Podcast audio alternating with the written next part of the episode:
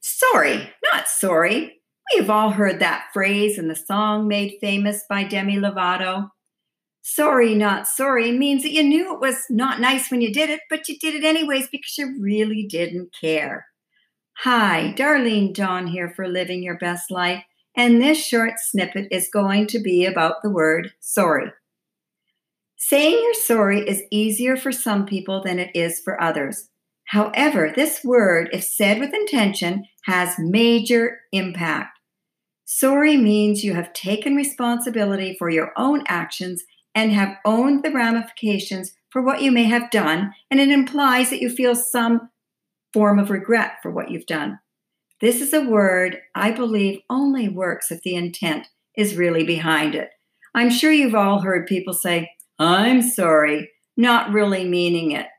And they might as well be saying any phrase at all. It's not coming from the heart, it's not meant, and they're not really sorry.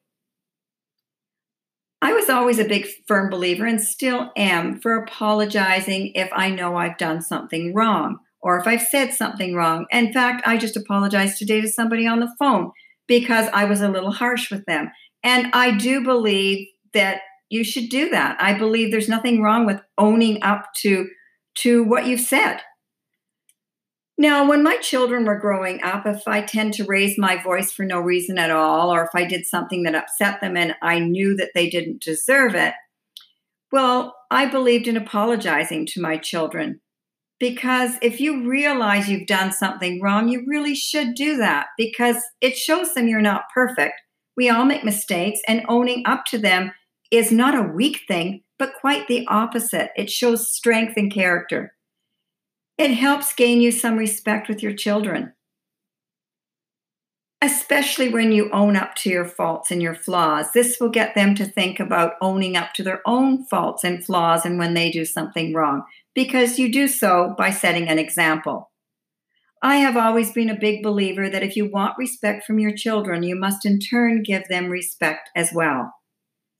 However, saying sorry or apologizing when you've done nothing at all wrong just to make somebody else feel better is kind of disrespecting yourself and the word. Now, here in Canada, we're known for the overkill of the word sorry. And there's jokes made about us and there's songs made about us because Canada is known for, especially the Canadians, for saying sorry for just about everything.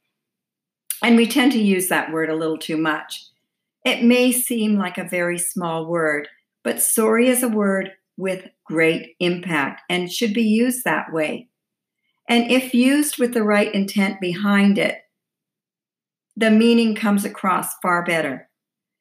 Next time, when you use the word sorry, think before blurting it out aimlessly and think about the intent you have behind it. Make sure that you are using it correctly and also be mindful that it takes a big person to admit when they are wrong.